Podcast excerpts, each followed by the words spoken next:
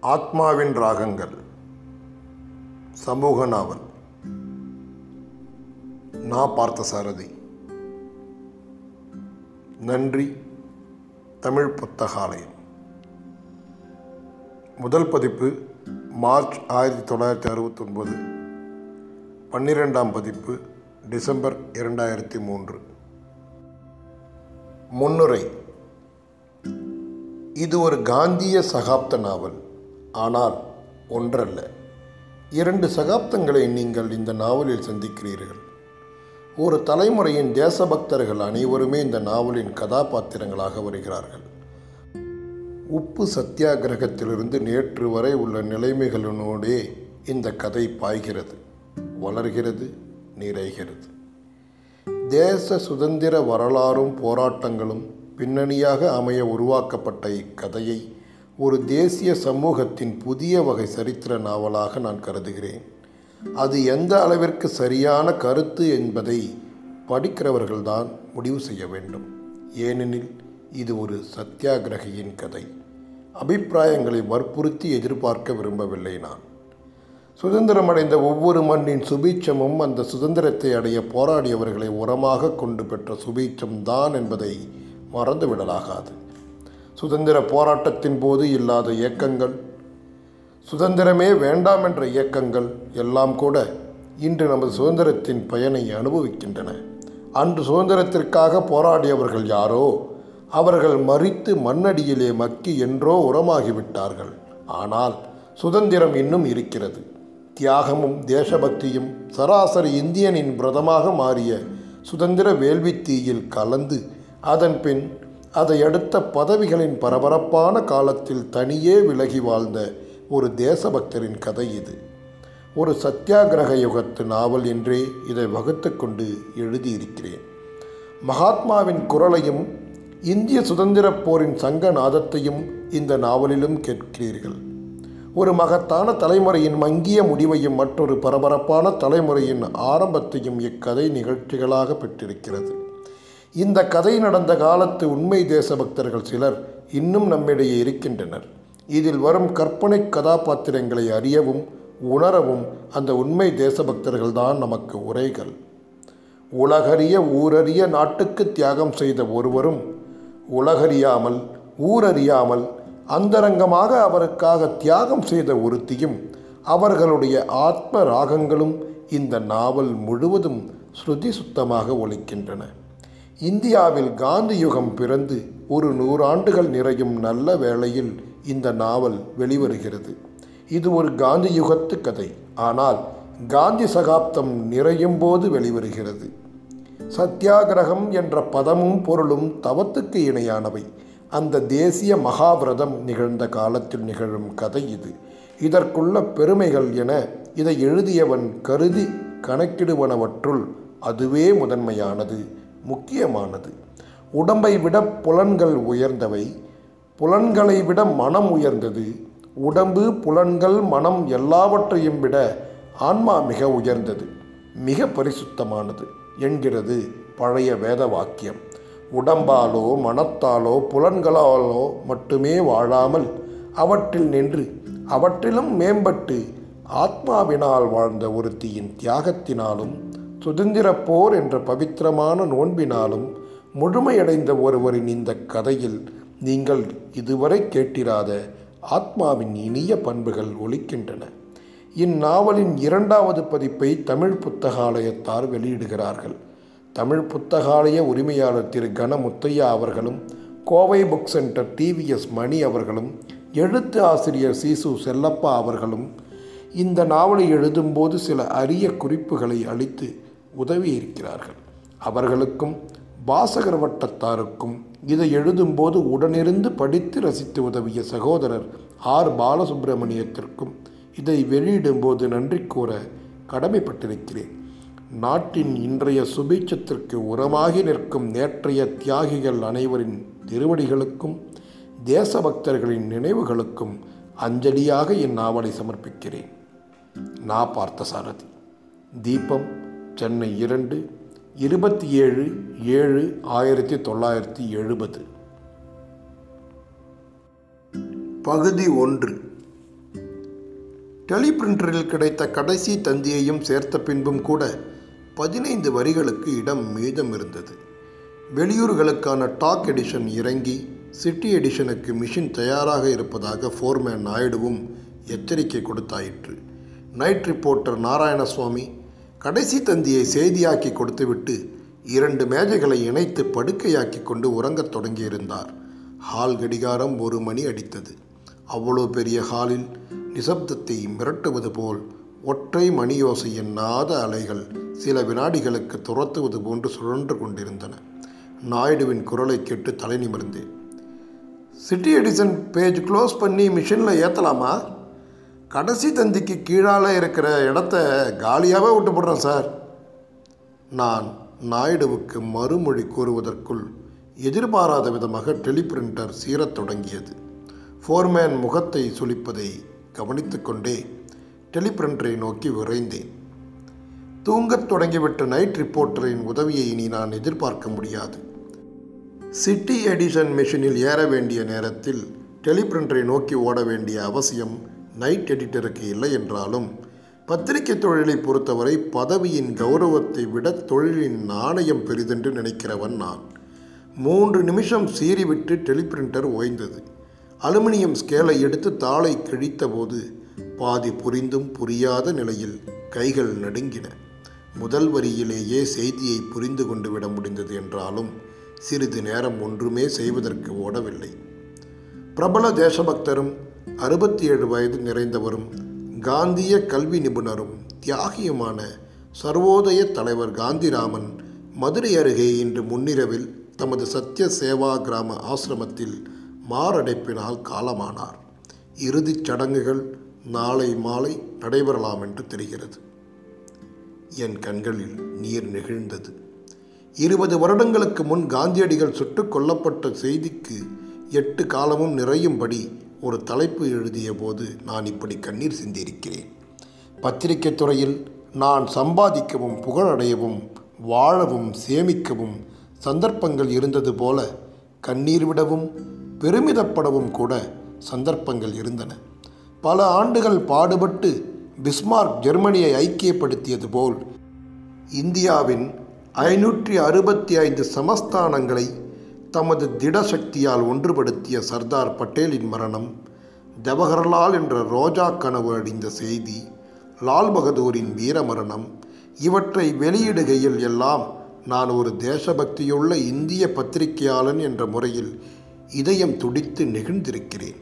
நவ இந்தியாவை உருவாக்கிய பெரியவர்கள் ஒவ்வொருவராக போய்க்கொண்டே இருப்பதை பார்த்து அக்கறையோடு பயப்படுகிறவன் நான். தியாகமும் பெருந்தன்மையும் தேசபக்தியும் தீரமும் தெய்வ நம்பிக்கையும் நிறைந்த ஒரு சகாப்தம் மெல்ல மெல்ல மறைவதையும் பதவியும் தேர்தலும் கட்சி பூசல்களும் கலவரங்களுமான ஒரு காலம் எதிரே தெரிவதையும் நாள்தோறும் பார்த்து பார்த்து வேதனையடைந்து கொண்டிருந்தவனுக்கு காந்திராமனின் மரண செய்தி இன்னொரு பேரிடியாயிருந்தது. பதவிகளையும் சுயநலங்களையும் துச்சமாக மதித்த கடைசி பெரிய மனிதனும் இன்று பாரத நாட்டிலிருந்து மறைந்து விட்டான் ஒரு வாரத்திற்கு முன்புதான் தேச நலனில் அக்கறை கொண்டு காந்திராமன் சத்யசேவா ஆசிரமத்திலிருந்து அனுப்பியிருந்த இரண்டு அறிக்கைகளை வெளியிட்டிருந்தேன். அதில் ஓர் அறிக்கை படைபலத்துக்கு எதிரே சத்தியாகிரகத்தாலும் அகிம்சையாலும் வென்ற செக்கோஸ்லோவேக்கியாவை பற்றியது. செக் நாட்டில் காந்தியம் வெல்கிறது என்ற தலைப்பில் காந்திராமன் அனுப்பியிருந்த அந்த அறிக்கையில் ஆக்கிரமித்தவர்களுக்கு தோல்வி. ஆக்கிரமிக்கப்பட்டவர்களுக்கு மாபெரும் வெற்றி இது என்று குறிப்பிட்டிருந்தார். மற்றொரு அறிக்கை நாடு முழுவதும் தீயாக பரவிக்கொண்டிருக்கும் மாணவர் அமைதியின்மையை பற்றியது. நாடு போகிற நிலை பற்றி இந்த இரண்டாவது அறிக்கையில் மிகவும் கவலை தெரிவித்திருந்தார் காந்திராமன். அந்த உருக்கமான அறிக்கைகளிலிருந்து பெற்ற ஆறுதலை இன்று நள்ளிரவு இந்த வேளையில் இழக்கிறேன் நான். நாயுடுவின் குரல் என்னை விரட்டுகிறது. என்னங்க? நியூஸ் எதனாச்சும் உண்டுங்களா? உண்டு. அவசியம் சிட்டி எடிஷன்லையாவது வந்தாகணும். காந்திராமன் போயிட்டார். கடைசி தந்தியில் மீதி இருக்கிற இடத்துலையாவது போட்டாகணும். நாயுடுவின் முகத்திலும் ஒரு கலக்கம் நிழலிட்டது. இப்போவே மணி ஒன்றரை ஆச்சு மாணவ ஆப்ரேட்டரும் வீட்டுக்கு போயிட்டானே. பரவாயில்ல. இந்த பத்து பதினைஞ்சு வரியை நானே அடித்து கொடுத்துட முடியும் நாயுடு. சேச்சே நானே அடிச்சுக்கிறேங்க. நீங்கள் சிரமப்பட வேண்டாம். எழுதி கொடுங்க. தேசத்துக்காக எவ்வளவோ செஞ்சவருக்கு நம்ம இது கூட செய்யாட்டி என்ன? அப்புறம் இந்த நாட்டில் நாம் பிறந்தோங்கிறதுல அர்த்தமே இல்லாமல் போயிடும். கடைசி பெரிய மனுஷனும் போயிட்டானே. நாயுடுவின் பதில் எனக்கு திருப்தி அளித்தது. மனம் பதற கை பதற செய்தியை எழுத உட்கார்ந்தேன். சொந்த தந்தையின் மரணத்தின் போது கூட நான் இவ்வளவு வேதனைப்பட்டதில்லை. யாரால் இந்த நிலைக்கு வந்தேனோ அந்த பெருந்தன்மையாளரின் மரணச் செய்தியை எழுதும்போது நான் எத்தகைய உணர்வுகளை அடைந்திருப்பேன் என்பதை விவரிக்க வேண்டியதில்லை. போன மாதம் மதுரைக்கு போயிருந்தபோது ஒரு இரண்டு மணி நேரம் ஆசிரம் இருந்த கிராமத்துக்கு போய் அவரோடு பேசிக்கொண்டிருந்தேன். நாங்கள் எல்லாம் அரும்பாடுபட்டு பாரத மாதாவின் முகத்தில் பன்னூறு ஆண்டுகளாக மறைந்திருந்த புன்னகையை மீண்டும் வரவழைத்தோம். இந்த இருபத்தோரு ஆண்டுகளில் அந்த புன்னகை மீண்டும் படிப்படியாக மறைந்து கொண்டு வருகிறது. ராஜு மறுபடியும் அவள் முகத்தில் புன்னகையை பார்க்காமல் நான் சாக விரும்பவில்லை. எனக்கு வயதாகிவிட்டது. நீங்களெல்லாம் புகழ்ந்து எழுதும்படி தேசத்துக்கு எவ்வளவோ செய்தாச்சு. ஆனாலும் மறுபடி நான் கவலைப்பட எத்தனையோ காரணங்கள் இருக்கின்றன. நாங்கள் போராடிய காலத்தில் இந்த தேசத்தில் தேசம் விடுதலை பெற வேண்டும் என்ற ஒரே இயக்கமும் ஒரே தலைமையும் தான் இருந்தன. இன்றோ ஒவ்வொரு மாநிலத்திலும் ஒன்பது வகை இயக்கம் ஒன்பது வகை தலைமை என்று வந்துவிட்டன.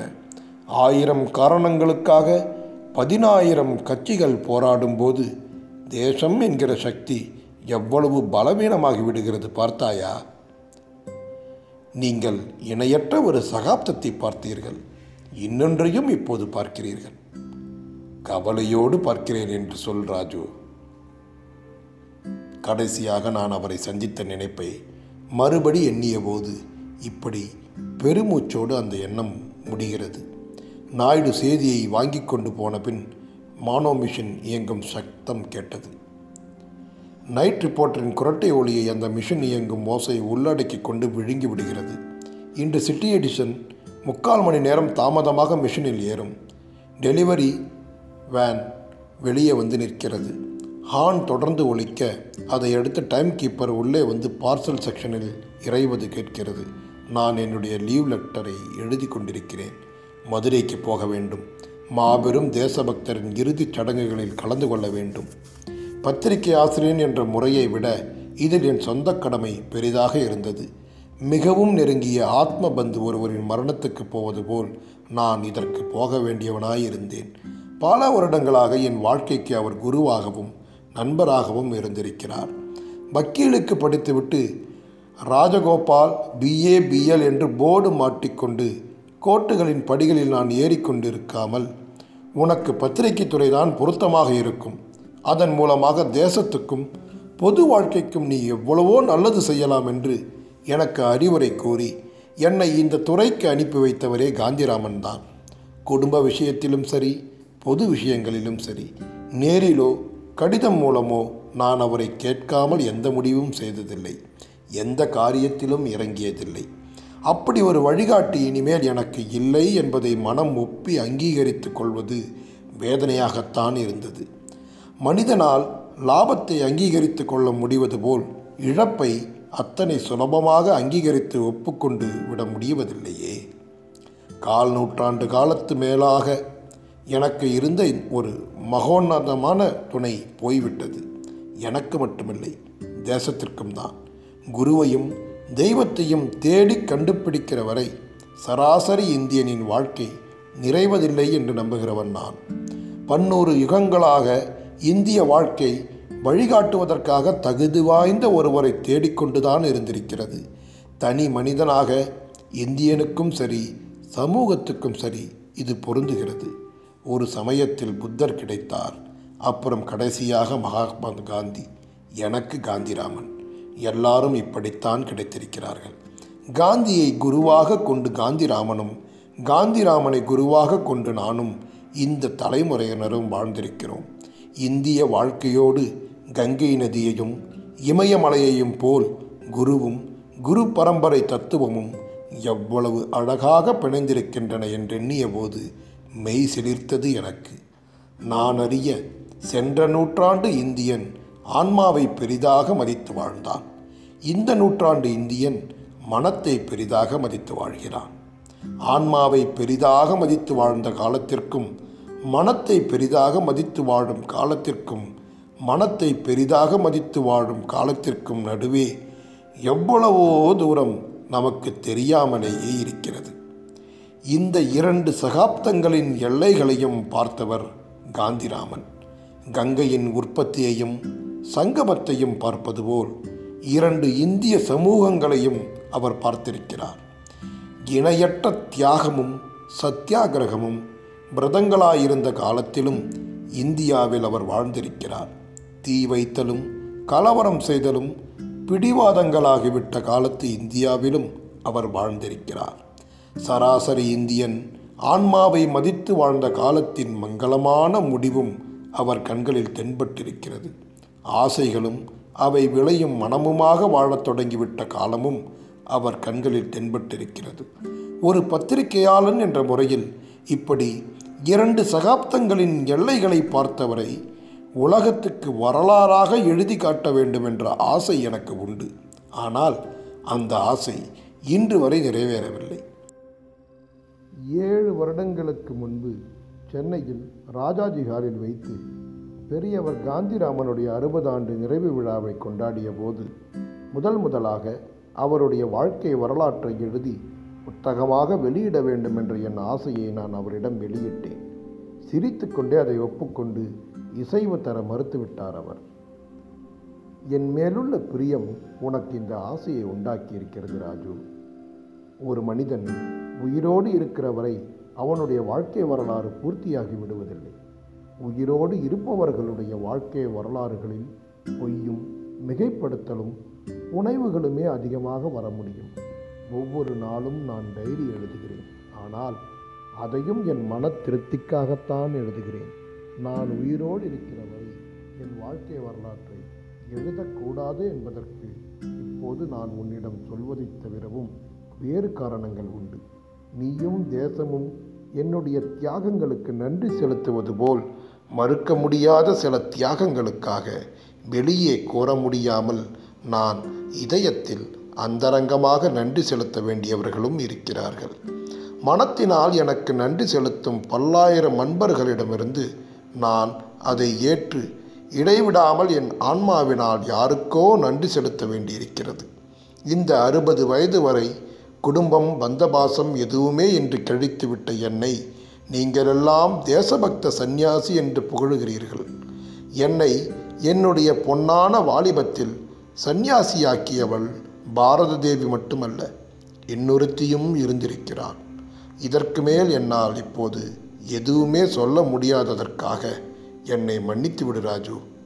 இந்த பாரத தேசத்தில் கங்கையும் இமயமலையும் உள்ளவரை நானும் சிரஞ்சீவியாக இருந்து பார்க்க வேண்டும் என்று எனக்கு பேராசை உண்டு.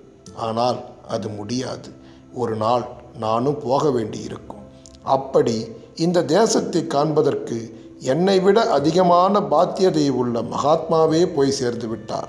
நான் இம்மாத்திரம் ஒரு நாவலின் கதாநாயகனை விட சுவாரஸ்யமாக நான் வாழ்ந்திருக்கிறேன். ஆன்மாவினால் வாழ்ந்திருக்கிறேன். அதுதான் ரொம்ப முக்கியம்.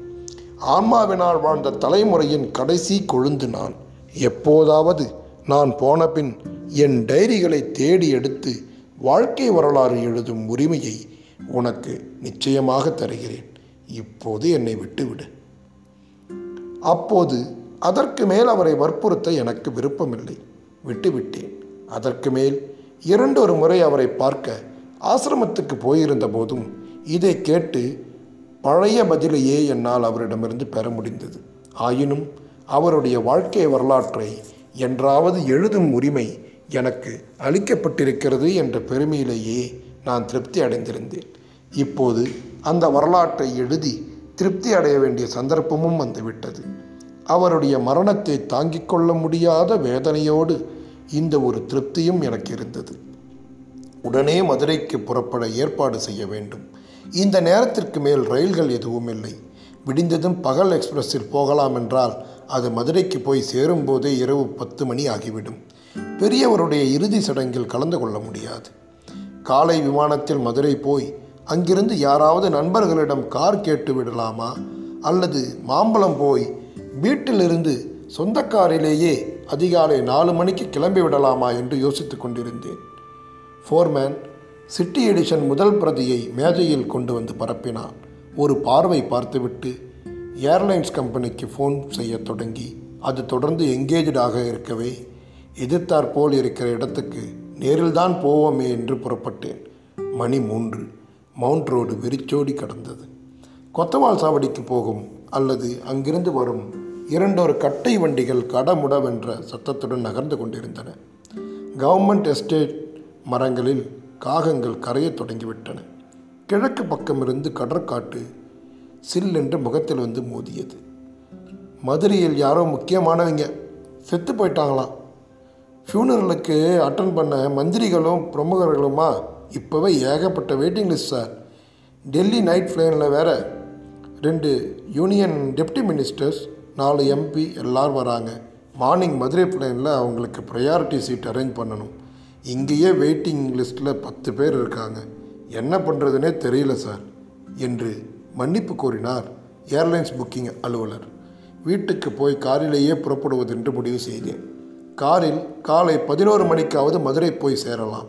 மதுரையிலிருந்து ஒரு மணி நேர டிரைவ் தான். எப்படியும் பகல் பன்னிரெண்டு மணிக்கு ஆசிரமத்தில் இருக்கலாம்.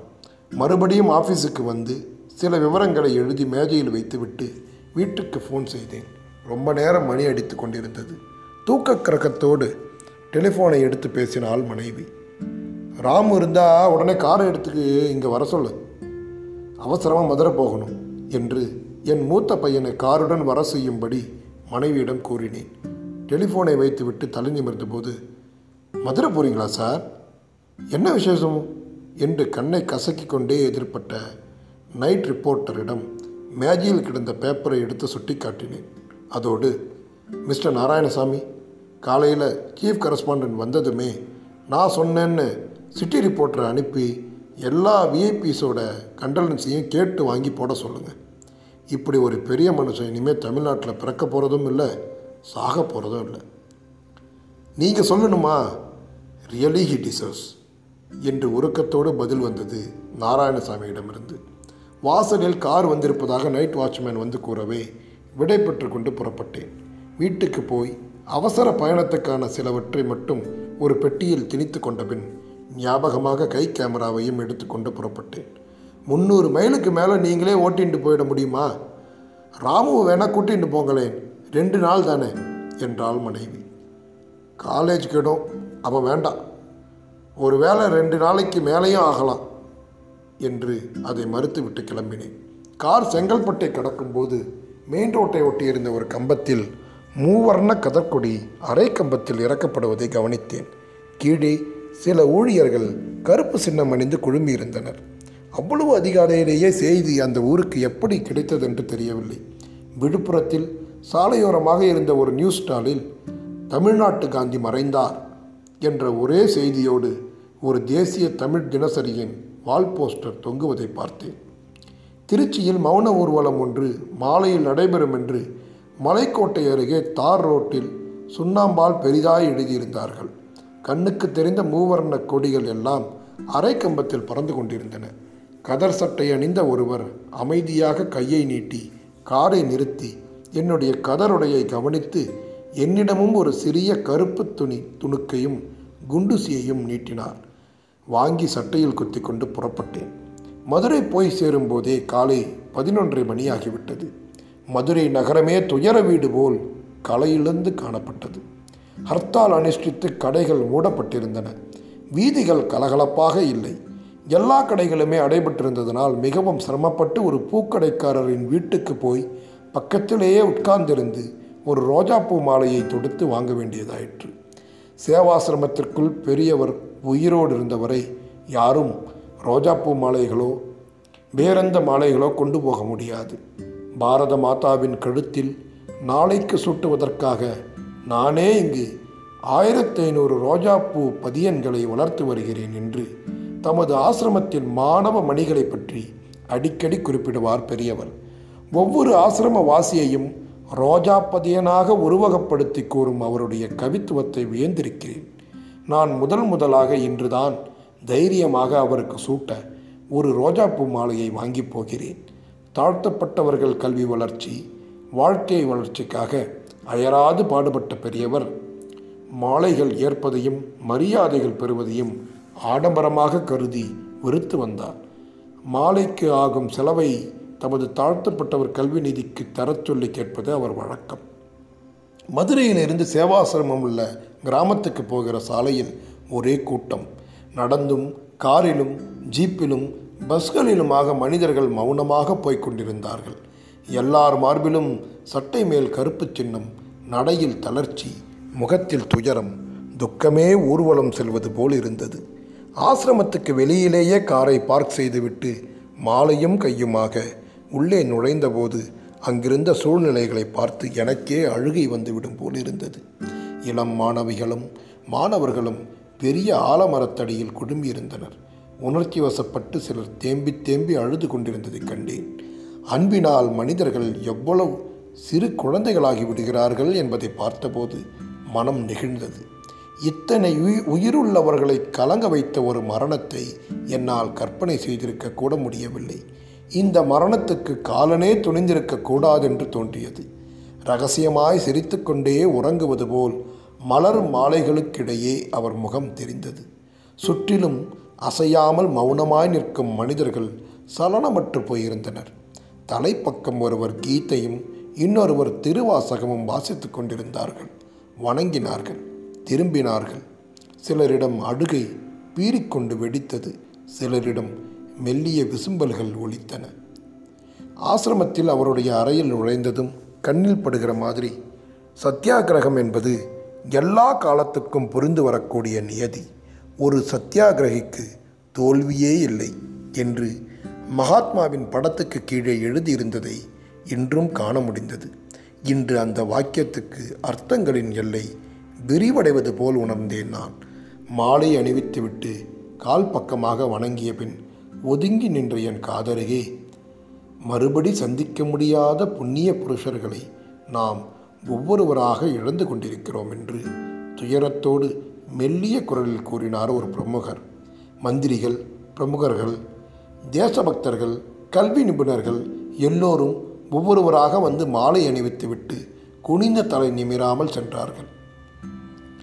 தயங்கி தயங்கி நான் சில புகைப்படங்கள் எடுத்தேன். மாலை ஐந்து மணிக்கு ஆசிரமத்தின் ஒரு கோடியிலேயே தகனக்கிரியை நடந்தது. அவர் ரொம்ப நாளாக விரும்பி சொல்லிக் கொண்டிருந்தபடி ஆசிரமத்தில் கடைசியாக சேர்ந்திருந்த அனாதை சிறுவன் ஒருவன்தான் அவருக்கு கொல்லியிட்டான். இரங்கல் கூட்டம் ஒன்றும் நடந்தது. ஆலமரக் காற்றோடும் ஈமத்தீயின் சந்தன புகையோடும் மெல்லிய சோக இழைகளாக ரகுபதி ராகவ கீதமும் வைஷ்ணவ ஜனதோவும் ஒழித்தன ஆசிரம பெண்கள் பாடினார்கள். ஒரு சகாப்தம் அங்கே அன்றைய சூரிய அஸ்தமனத்தோடு முடிந்து போயிற்று. பெரியவரின் அந்தரங்க காரியதர்சி நாராயணராவை சந்தித்து பெரியவரின் டைரிகளை கேட்க எண்ணியும் அன்றிரவு அது சாத்தியமாகவில்லை. மறுநாள் காலையிலும் சாத்தியமாகவில்லை. பிற்பகல் நாராயணராவை சந்திக்க முடிந்தது. பெரியவர் பல தடவை சொல்லியிருப்பது ஞாபகம் நேற்று முன்தினம் மாலை வரையில் கூட அவர் டைரி எழுதிட்டுருக்கார். நிதானமாக எல்லாம் தேடி எடுத்து தரேன் இரண்டு நாள் தங்கி போகும்படி வைத்துக்குங்க. அந்த மகா புருஷனின் வரலாறு வர வேண்டும் என்பதில் உங்களை விட எனக்கு தான் ஆசை ஜாஸ்தி என்றார் நாராயணராவ். நான் அவருடைய விருப்பப்படியே இரண்டொரு நாள் சேவாசிரம கிராமத்தில் தங்க முடிவு செய்தேன்.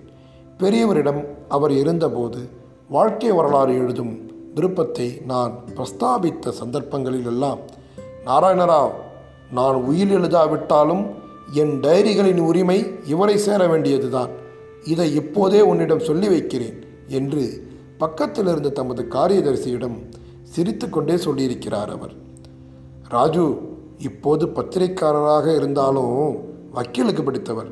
டைரிகளை அவரிடம் கொடுக்காவிட்டா உன் மேலே கேஸ் கூட போடுவார் ஜாக்கிரதை என்று என்று கூட ஒரு முறை நாராயணராவை கேலி செய்திருக்கிறார் பெரியவர். இரண்டு மூன்று நாட்களில் நாராயணராவ் பெரியவருடைய டைரிகள் எல்லாவற்றையும் அவர் மாரடைப்பால் இறந்து போவதற்கு சில மணி நேரங்களுக்கு முன் எழுதியது உட்பட அனைத்தையும் என்னிடம் ஒப்படைத்து விட்டார். நாராயணராவுக்கு எப்படி நன்றி கூறுவதென்றே தெரியவில்லை. சென்னை திரும்பியதும் காரியாலயத்துக்கு ஒரு மாதம் லீவு போட்டுவிட்டு பெரியவர் காந்திராமனின் டைரிகளில் மூழ்கினேன். சத்தியாகிரக வாழ்வில் காந்தி யுகம் அளிக்க முடிந்த ஒரு காவியமாகவே அந்த வாழ்க்கை வரலாறு அமையும் போல் தெரிகிறது. சுதந்திரத்திற்கு தியாகம் செய்தவர்களின் காலமும் சுதந்திரத்தை அனுபவிக்கிறவர்களின் காலமும் இந்த வரலாற்றில் சந்திக்கின்றன. பெரியவருடைய வாழ்க்கையில் உலகறியாத பகுதிகளும் அவரை தியாகியாக்கிய வேறொரு தியாகியின் கதையும் இதன் மூலம் வெளியாகிறது. அவரே சொல்லியதைப் போல் இந்த வரலாறு ஒரு நாவலை விட சுவாரஸ்யமாயிருப்பதாகவே எனக்கு தோன்றுகிறது. நீங்கள் எப்படி எடுத்துக்கொண்டு வாசித்தாலும் சரிதான். ஒரு வரலாற்றைப் போல எழுத முனைவதை விட ஒரு கதையைப் போலவே இதை நான் எழுத வேண்டிய நிர்பந்தம் இருக்கிறது. பெரியவர் தம் வாழ்நாளில் யாரையும் வெறுத்ததில்லை. யாருக்கும் கெடுதல் செய்ததில்லை. எனவே அவருக்கு ஒரு காலத்தில் கொடுமை செய்தவர்களை பற்றி கடும் மொழியில் எழுதுவதை தவிர்க்க வேண்டியிருக்கிறது. இது கதையைப் போல் அமைவதற்கு அதுவும் ஒரு காரணம். என்று பல்லாயிரக்கணக்கானவர்கள் எனக்கு செலுத்தும் நன்றியை மனப்பூர்வமாக ஏற்று நான் அதை அப்படியே அந்தரங்கமாகவும் ஆன்மபூர்வமாகவும் இன்னொருவருக்கு செலுத்திக் கொண்டிருக்கிறேன் என்று அவர் அடிக்கடி கூறிய அந்த இன்னொருவரை பற்றி எழுத முயலும்போது இதில் கவிதையின் மெருகேறி விடலாம். எப்படியாயினும் இது ஒரு மகா புருஷனின் கதை. சகாப்தங்களின் எல்லைகளை பார்த்த சத்தியசீலரின் வரலாறு என்ற அளவில் இதை படைப்பதில் என் திறமை முழுவதையும் செலுத்தி எழுதியே ஆக வேண்டும். அவர் பிரியமாக அமர்ந்து மாலை வேளைகளில் சத்திய சேவா ஆசிரமத்தின் அன்பு மாணவர்களிடம் உரையாடும் அந்த பிரம்மாண்டமான ஆலமரத்தடியிலிருந்து இந்த கதையை நான் எழுதத் தொடங்குகிறேன். அதற்காகவே சென்னைக்கு போய் சில நாள் தங்கிவிட்டு ஒரு மாத லீவில் நான் மறுபடி இங்கே வந்திருக்கிறேன்.